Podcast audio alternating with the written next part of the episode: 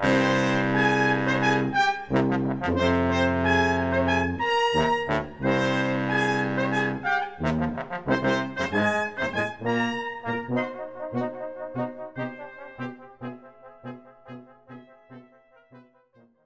everybody, and welcome to another BP Movie Journal, the show we do where we talk about the stuff we've seen since the last time we did one of these.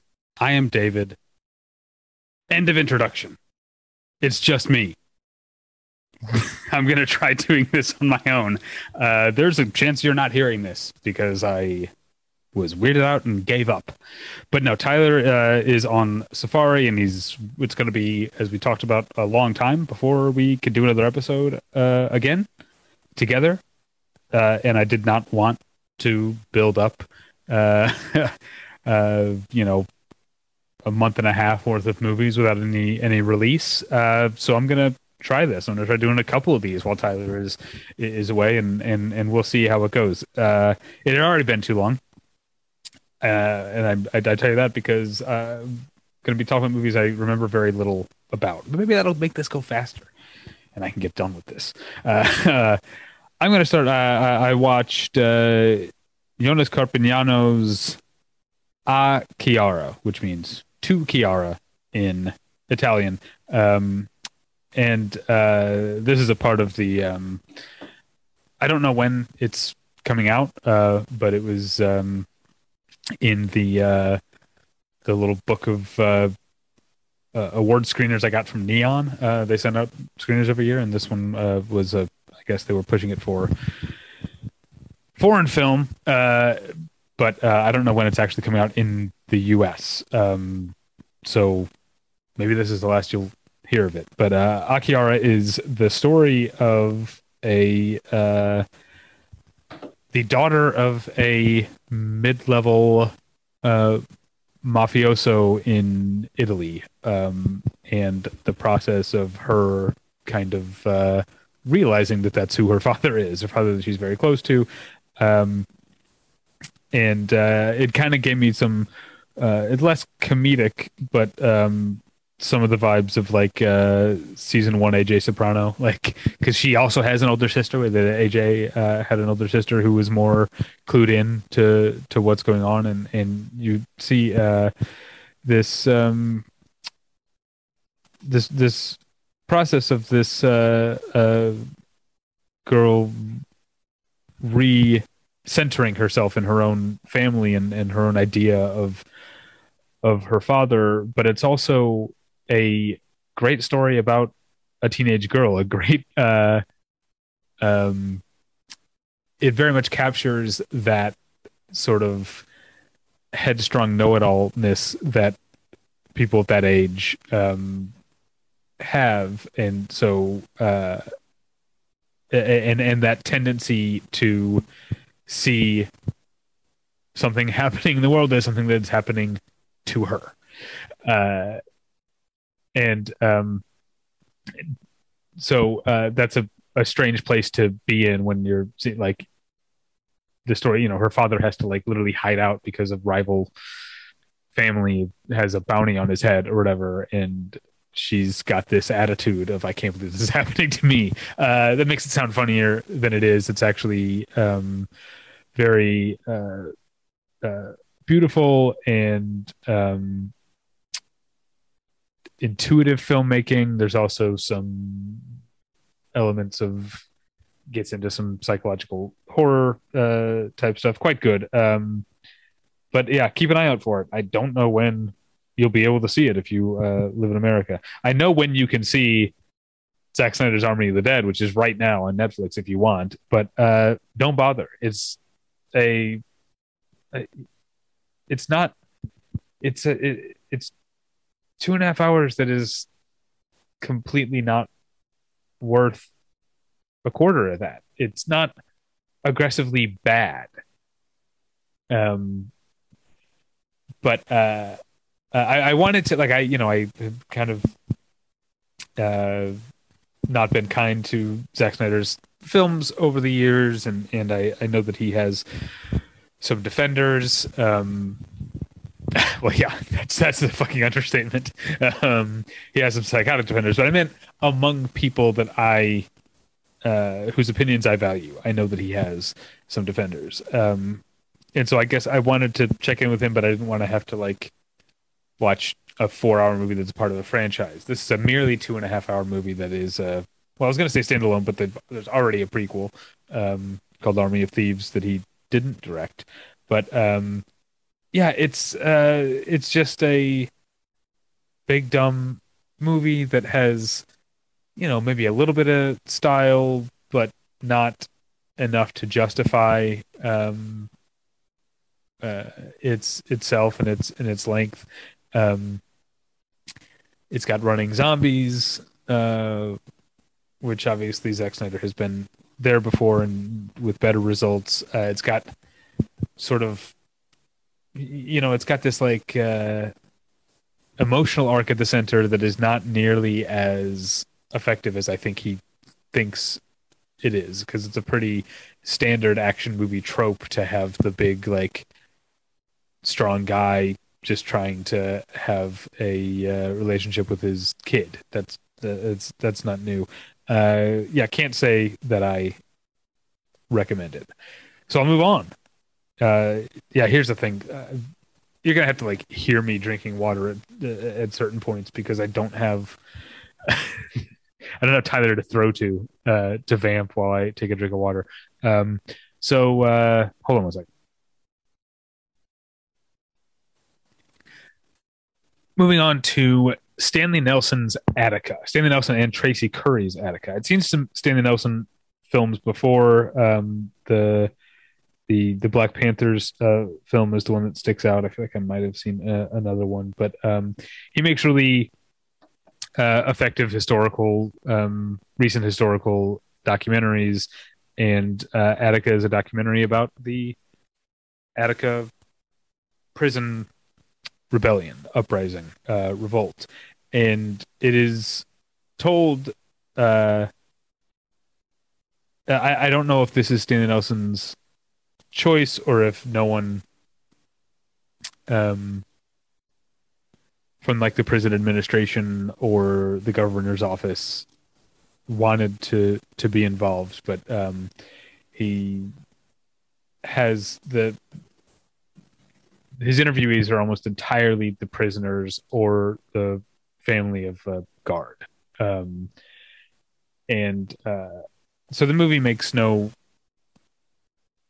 uh, it, it leaves uh, no question as to which side it's on. It's on the the side of of the prisoners, um, and uh, that makes it all the more stirring uh, and truly shocking. Um, I, you know, these uh, to me things. I said recent history, but this still happened before I was born, and therefore I would. It's the kind of thing that I'm able to read about, that I know about. Um, but Stanley Nelson does a good job of making you feel how uh, uh, how electric that this was, um, the the reasons that it happened, and how completely unforgivably shocking it is that the way that it uh, was resolved, um, which is a it was that that's too kind a word, uh, but uh, I, I, guess I won't spoil it for people who haven't read uh, uh, about Attica. But um, it's a pretty fantastic and memorable document of uh, of of the event. Moving on to Philip Barantini's Boiling Point, uh, I watched this mostly because I like Stephen Graham a lot. Um, and this is a movie in which he plays a uh, uh, a chef at a uh, uh, a buzzy sort of fine dining restaurant, and the movie is one of those all in one take movies. Um, although it's not in real time, it actually does some kind of clever things to uh, to show that the evening is passing. It's all, all takes place in one night at, at, at the restaurant. It does some clever things where like, you know, they haven't opened for dinner service yet, and so the uh, you know someone's like setting up the people are setting up the silverware and and uh, the they're out like having a pre-staff meeting, and then like you go into the follow into the kitchen, and he has a scene with sous chef, the dishwasher, or whatever, and then you come back out, and the restaurant is like bustling and full of people, and that that like those sort of things to show the passage of time. Um, that's that's interesting, but um, really, it feels like the the movie is at its best when it's just kind of documentary style detailing the uh, hectic but well-oiled machine that a um, restaurant kitchen is, and and the the behind the scenes for kitchen and just getting through the night. But um, it has to add all these things that I think like, oh, this one's got a drinking problem, and this like pastry chef is going through the like it, it it seems to impose a lot of like uh kind of um recognizable and uh unoriginal sort of dramatic uh wrinkles onto was already pretty interesting just as a uh a dramatization of of a pretty fascinating process. So i can't really recommend that. Um Next up, I uh, Natalie and I watched Byron Howard and Jared Bush's Encanto, and uh, I liked it. Um, as far as animated Disney releases from 2021, I still prefer Luca, but uh, Encanto is very uh, pretty and and and and fun and and funny. There's a lot of funny stuff uh, in it. I I can't spend too long on Encanto. You, everybody knows about it. Um, it may or may not have just won an Oscar. I, have already forgotten. I do that. We spend months every year leading up to the Oscars, especially when they're at the end of fucking March this year. It's uh, like, uh, you know, who's who's who's gonna win? You know, who's uh, who's surging in the standings and the you know who's who's trending, who's got the momentum. And then two days after they air, I barely remember a single thing that that happened. What I do remember is the first Adrian Lyne film in 20 years, Deep Water, direct, uh, starring Ben Affleck and de Armas. Um, Adrian Lyne hasn't made a movie since Unfaithful, which is a movie that I love and that I know Tyler, the absent, absent co-host Tyler also loves. Uh, and Deepwater uh, is a fantastic follow-up. I really um, got on its wavelength very quickly. Um, I uh, uh, uh Ana de Armas is it kind of, I mean it kind of feels like an old-fashioned uh, like a, a, throwback. I know a lot of people are saying like, oh, it's a return of the erotic thriller and it does kind of have some of this like we don't see movies as much like this with big stars you know um getting uh mildly kinky um but it's also a throwback in the sense of the way that it uh i think celebrates potentially in a male gaze type of way but celebrates um Ana de Armas's uh essence and presence and she's gorgeous yes but um there are other reasons that she's so uh in, enthralling and um yes you could argue if you wanted to take this tack you could argue that she's not that fleshed out a a character um and i that's fine but that's not, I, I don't think that's what the movie is trying to to do which again you could have a problem with that too. Plenty of people do apparently. A lot of people apparently don't like this movie for some reason. Um or maybe for all the reasons i just said. Listen to yourself david. Um but like trying not to say um and i realize i literally need to say um to think because otherwise i'm just thinking don't say um don't say um uh so yeah she's um she's fantastic. But Ben, Affleck, um, this uh, is is one of these latter day, uh, or maybe we'll be talking in years about this being a mid career period because he's you know not exactly an old man at this point. Um, he's a middle aged guy, uh, but this is one of those roles where he has uh, I think he's I think he's always been at his best as an actor when he's playing characters who have at least as many uh, unflattering traits as flattering ones.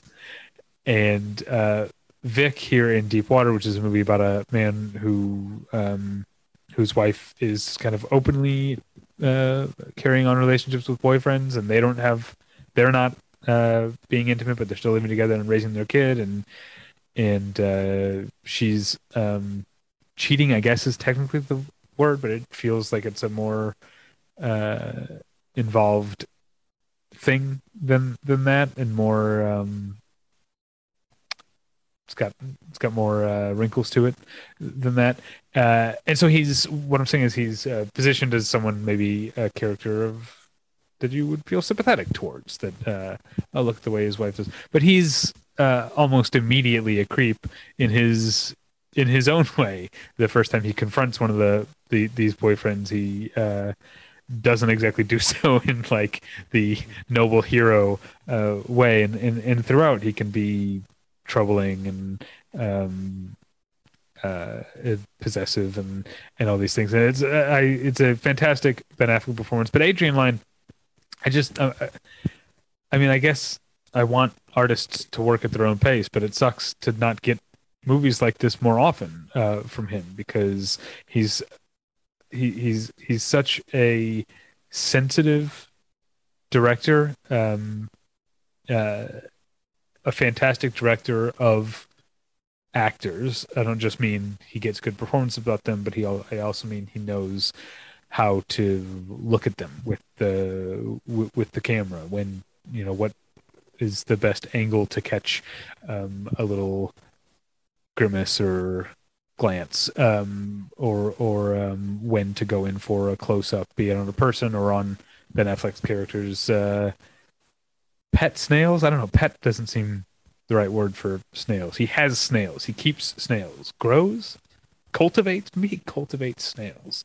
Um, although that implies that he that they're for eating, and he makes very clear these are not snails that you eat. Uh, but uh, yeah, there's um, there's the, the, this movie is is built uh, formally and aesthetically in a way that feels uh, so right um, and unforced at, at every every moment. Uh, it's absolutely one of the best movies of the year so far for me. Okay, going back in time, like Huey Lewis, uh, I caught up with Tsai Ming Liang's 1994 Vive l'Amour. Uh, and this movie is very much up my alley.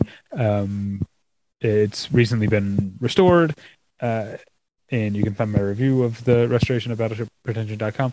Um, it's a, uh, a, Taiwanese movie, like most of uh, Tsai Ming Liang's movies are, uh, about three different people who are lonely or sad in their own ways, but also in the ways that the movie suggests everyone kind of is.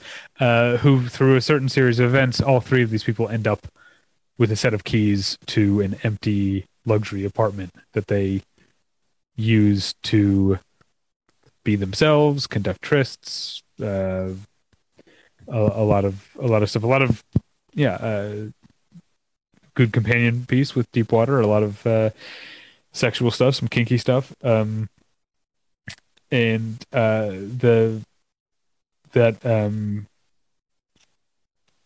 the the contrast of these people's desperation in many ways um, and their their need for human contact with their disdain for human contact and their need to be alone um, those those those things meet in this uh, in this space that's sort of in the middle of the city, but it's its own space. It's a hermetically sealed um, alternate universe. This this apartment, um, and uh, they find themselves and they find each other, or they don't find each other and they sneak around. There's an element of farce to the movie, which is if you know Tsai Ming Liang, it's not that's not his you know, cadence wise, that's not what he's really doing. He's not making a farce uh, in in the like fucking noises off way or whatever that we talked about. But um, he it's there is a lot of like people sneaking in and out, you know, ships in the night and, and trying not to get caught uh, uh, in the in the apartment. It's a it's a terrific bit of fun. Um, like a lot of Tsai Ming Liang's movies, it has long stretches with no dialogue, but um, that doesn't mean that it's uh, in any way, you know, dull or slow. Because usually when there's no dialogue, it means there's something, there's some sex happening or something like that. Hey, it's Kaley Cuoco for Priceline. Ready to go to your happy place for a happy price? Well, why didn't you say so? Just download the Priceline app right now and save up to 60% on hotels. So, whether it's Cousin Kevin's Kazoo concert in Kansas City, go Kevin, or Becky's Bachelorette Bash in Bermuda, you never have to miss a trip ever again. So, download the Priceline app today. Your savings are waiting. Go to your happy place for a happy price. Go to your happy price, Priceline. Okay, next movie. We're tearing through these, aren't we? Um, this is what see I get to I I make up more time when I don't have to throw to Tyler. I'm gonna see. Oh, Tyler, what did you watch? It's just just the good stuff. all all killer, no filler.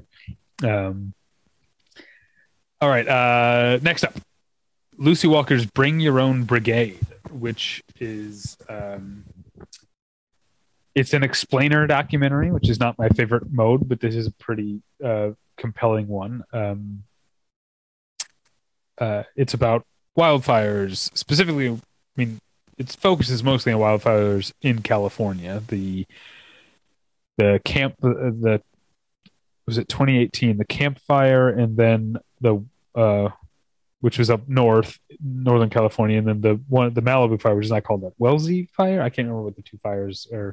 They name fires. Uh, and like, I don't remember which ones these are though, or which one the Malibu one was. Um, and it it starts with being about the experience of the the experience of the fire of the people who survived the fire.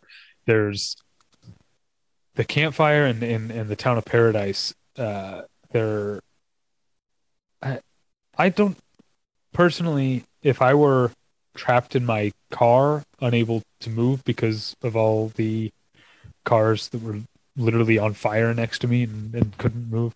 Um, my impulse would not be to get out my phone and start recording, but I'm grateful, I guess, that some people's that what is some people's impulse because you get some pretty amazing uh, self-shot footage of, of these the, the, people who did end up surviving, who did end up getting their cars out, and, and, and there's the this long sequence of the fire happening. It goes on for so long that I forgot that it was still the middle of the day when this was happening because the sky is completely black. It looks like it's the middle of the night and then they finally like get going and they're driving with, with the cell phone uh, the the phone video footage uh, and then they get past the smoke and they just come out onto this road in the blue sky and it's uh, it, that that shot is one of the uh, most amazing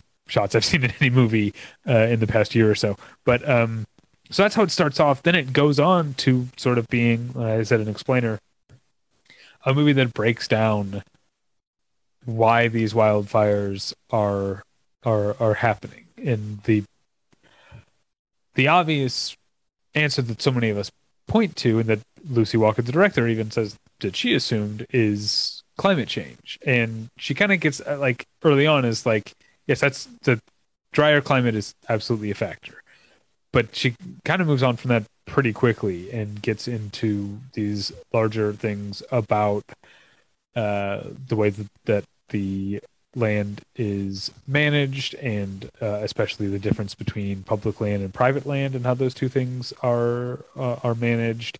And she gets into the way that people live up against uh, fire hazardous areas. Like not just that they live so close, but like how they manage their property, you know, and what's uh, uh, what's combustible that's close to their house, and, and um, uh, what houses are made of, like houses that survived in Malibu and houses that didn't because of the not just the material but also the way they're made. You know, um, the one guy talks about how he's his neighbor's house has like eaves, which is like a perfect place for like little uh, embers to get up there and get the whole roof on fire in a matter of, of minutes. There's a, it's a pretty, um, yeah, like I said, it's a pretty compelling movie. Um, and it's the kind of documentary where you can say, I learned a lot.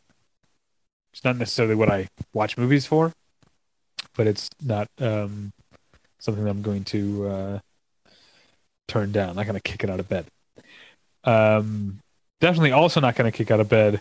Uh, I've talked about the a number of these movies um, recently. I I think this longer lead up until the Os- to the Oscars gave me more time because I always try to use the time between the end of the year and the Oscars to catch up on 2021 films I haven't seen. And so because I had so much time, sorry, films from the previous year. It's not always 2021. You know what I mean.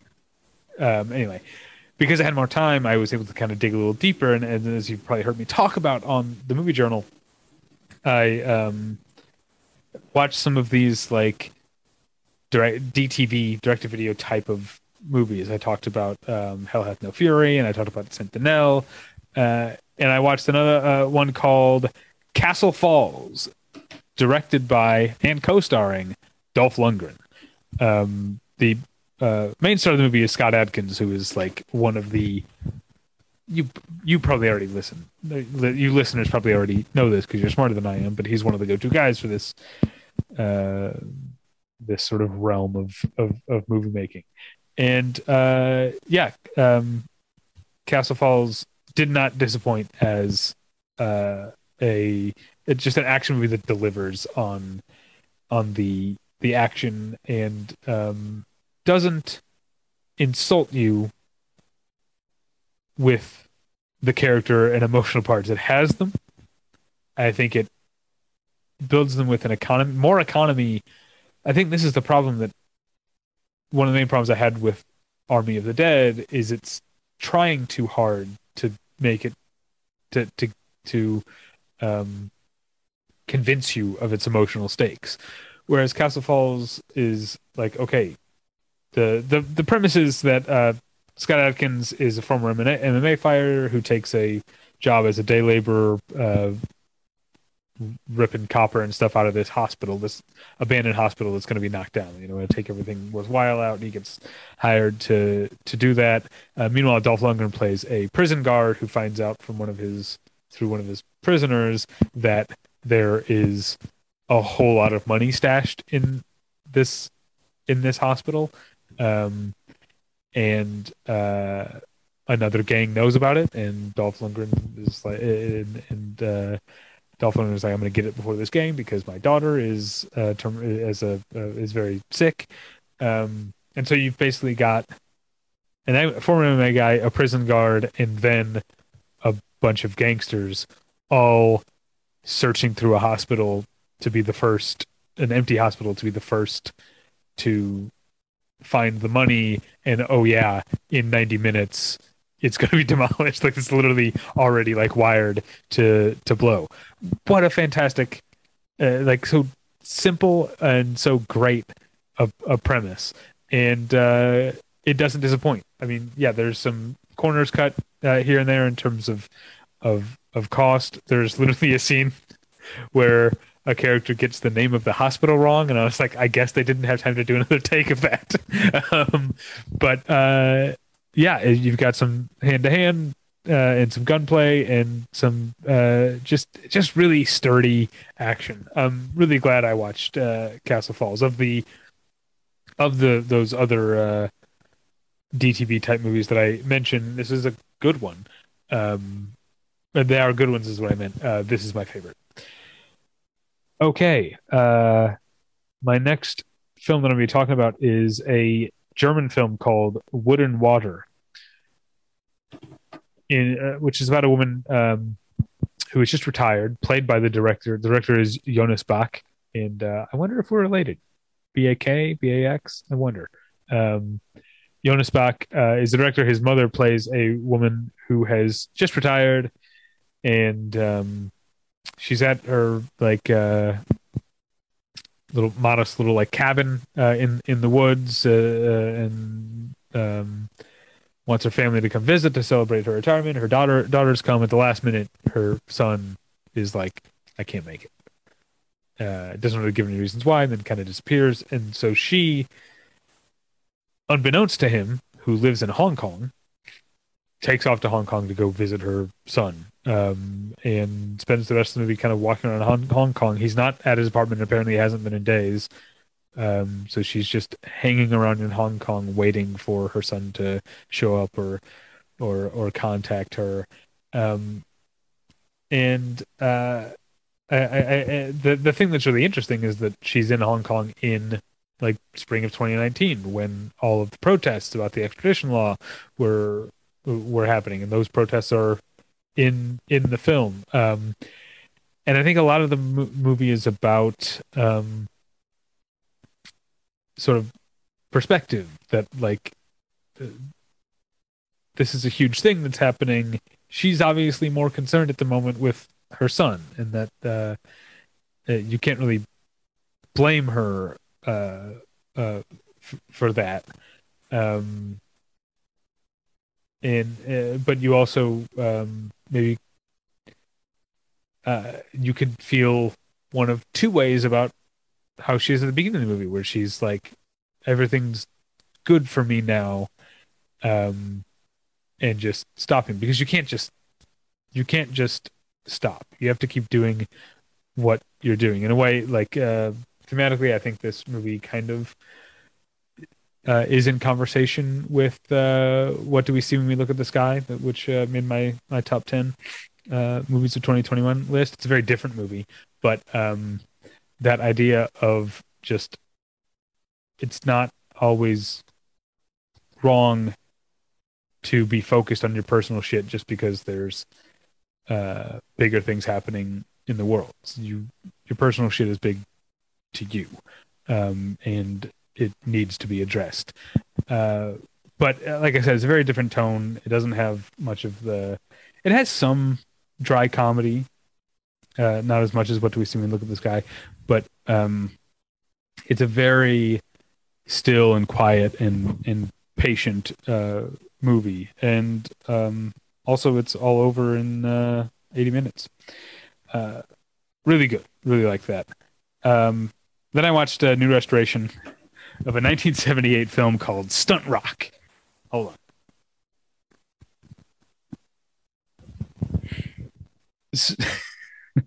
Stunt Rock is a movie about an Australian stuntman playing himself. Grant Page uh, is his name. Real stuntman. We see a lot of footage of him doing real stunts. Um, who comes to Los Angeles for work, but also visits his American cousin who's a magician in a heavy metal band. this band Sorcery, which was a real band uh, that played, you know, uh, proto heavy metal type music. Um, but ha- part of their stage show was two magicians playing out a battle between Merlin and Satan and doing all those like big illusions, things disappear, and there's pyrotechnics, and uh, uh, it, so so it's in one way it's a movie about a stunt man, and we see him do stunts. We see him like he's being interviewed for an article, which makes the movie kind of turn into like a stealth documentary about stuntmen because he's talking at length about his experience and and what is entailed in in, in stunts and um, we see a lot of clips uh, from footage, uh, clips from movies that he's been in, behind the scenes footage of him being lit on fire and jumping off of cliffs and shit like that. Uh, he also does some actual stunts in the the movie. He like uh, does like a man on wire type of type of deal, sort of. Um, and he gets hit by a car and he falls off of a water tower. It's the movie's just full of stuff. I think it like opens with like a jackass style disclaimer, like "Do not try this at home" type of disclaimer. Um, but uh, so you're I, what you're saying is how is this movie about these two things? uh, and it, it, a lot of it does feel like it's just two different movies. There's just a a, a, a semi-fictional movie about a stuntman playing himself, and essentially a an extended concert film of of this band Sorcery. Uh, but like I mentioned, the magician is Grant Page's American cousin. I don't think that's true in real life. I think that's a made up thing for the movie. But um, they so they hang out together. They uh, they meet chicks together, and uh, uh, eventually they uh, come up with a new. They're gonna kick off a new trend called stunt rock. Like I imagine they're envisioning multiple bands incorporating stunts into their live shows, and it's going to be its own subgenre of of, of rock music. Um, it's uh, it's so ridiculous, but it's also undeniably a good time. Um, although it depends on your your tolerance for the music of sorcery, because there's a lot of them just playing music in the movie. Uh, but there's also a lot of stunts, and um, the whole endeavor seems like almost like it's some kind of scam. but uh, uh, like I imagine they got money out of investors saying like we're gonna kick off this new trend, stunt rock. Um, uh, what a ridiculous movie, but also like it's being restored and released because it's a good ridiculous time, and uh, it's it's worth your time. Also worth your time. Here's a you know what? Don't watch Army of the Dead. You want a good way to kill two and a half hours. You watch Tyler Smith's Valley of the Shadow, the spiritual the spiritual value of horror. Um, uh, it's um, less uh, of it is of like his previous Tyler. That's my co-host. He's not here. Uh, his previous film, Real Redemption, is about the history of sort of the church and Hollywood and stuff like that. Um, and the spiritual value of or Valley of the Shadow um, starts up front addressing the way that many Christians in America, uh, maybe other places in the world too, I don't know, um, feel the sort of knee jack, knee, knee jack, knee jerk uh, uh, reaction against horror as a as a subgenre or as a genre. Um, it addresses that, but uh, when Tyler subtitles maybe the spiritual value of horror, he's not making, or he spends very very little time making the Christian argument for horror. That's not really what he's he's he's he's doing. It is actually about like I think someone who adheres to any number of belief systems could find spiritual value in the way that Tyler talks about horror and what uh, horror allows us to see about ourselves, to learn about ourselves, to experience, to risk. Um, uh, and formally, the movie is also, I think, um, uh, it has a uh, it's more fun. I like Real Redemption, but this is more fun in a way. Uh, Bill Oberst Jr. is the narrator, but he's also kind of the host. I think that's how he's credited, the host. Um, and in between sections, there are all these uh, shots of him giving narration while sort of walking around this like creepy old estate. Um, and I, I did not expect because um, he's a horror actor. He's got a good horror type voice. I thought I knew I was going to watch a documentary about horror movies. I didn't realize I was going to be watching a movie that itself feels like a horror movie. Uh, I really, um, really enjoyed Valley of the Shadow, the spiritual value of horror. Um, I'm going to skip that one. So, um, yeah. Oh, home home stretch. We only have two left. Woohoo! All right. Uh, next, I watched a brand new film. What country is it from? You tell me. Um, this is Australia and UK. I don't know what country it actually. Uh, oh, the language is Macedonian, so I guess it's a Macedonian film in that way. Uh, it's called "You Won't Be Alone," directed by Goran Stolevski, and it's it's up my alley. If uh, if you, you, you listeners, you know, uh, Scott and I did a whole episode on this uh, um, back in 2020. It's a mo- it's a witch movie. It's about witches.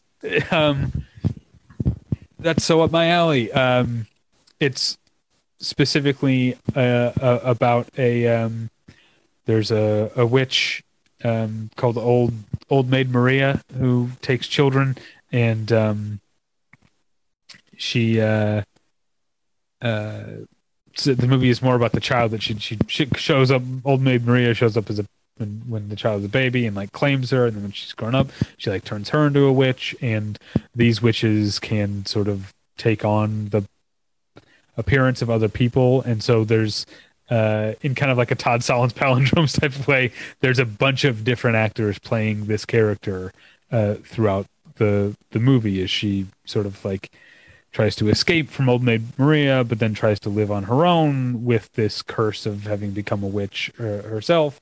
Um, one of the actors who uh, there's a lot of like I said, actors, adult children, male and female who play this character, but uh, Noomi Rapace is the the the the biggest name uh, uh, of them, and uh, yeah, it's um, definitely not going to be there's going to be people for whom this is not their cup of tea because it's uh, quiet and, and and meditative, but also occasionally very bloody and gross. Um, uh, and um, it doesn't have a it, it doesn't have much of a traditional plot. It's um, just this girl who's been already been raised in a weird way um, because of this witch claiming her when she was a baby.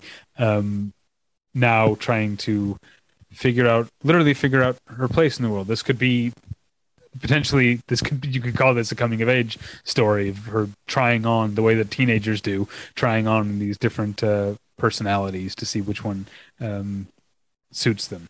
Uh, well, you know, also growing claws and scratching people's chests open and licking blood out of dead animals and uh, yeah it's uh it's very much my kind of movie i have to say and i understand that it won't be anyone everyone's.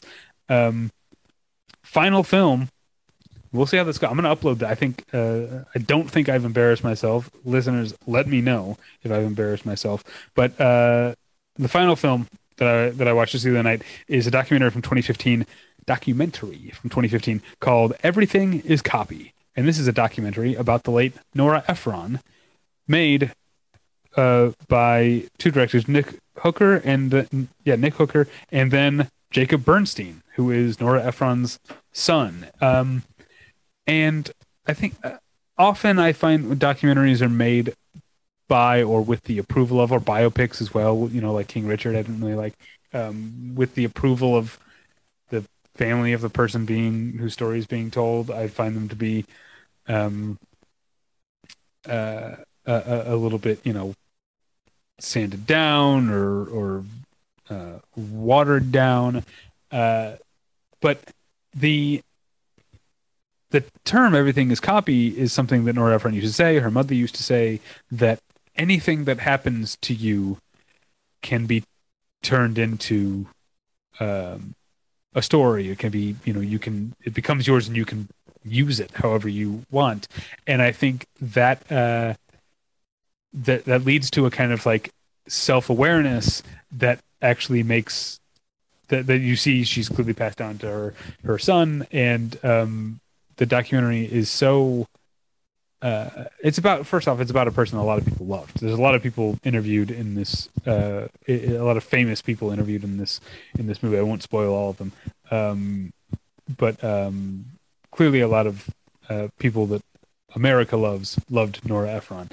Um, but also, the movie is not at all uh, blind to um, some of her uh, uh, other like less flattering traits or less friendly. You know, she um, uh, wasn't always uh, the most supportive or attentive person because she could be very much inside her own uh, uh, head. She could be a very judgmental person, as as the as the movie talks about. And I think uh, uh, this is a, a a great movie about a great artist and and writer, but it's also a documentary about a mom um, to the the the director. Um, and uh, it's I thought it was a really fantastic portrait of uh, Nora Ephron.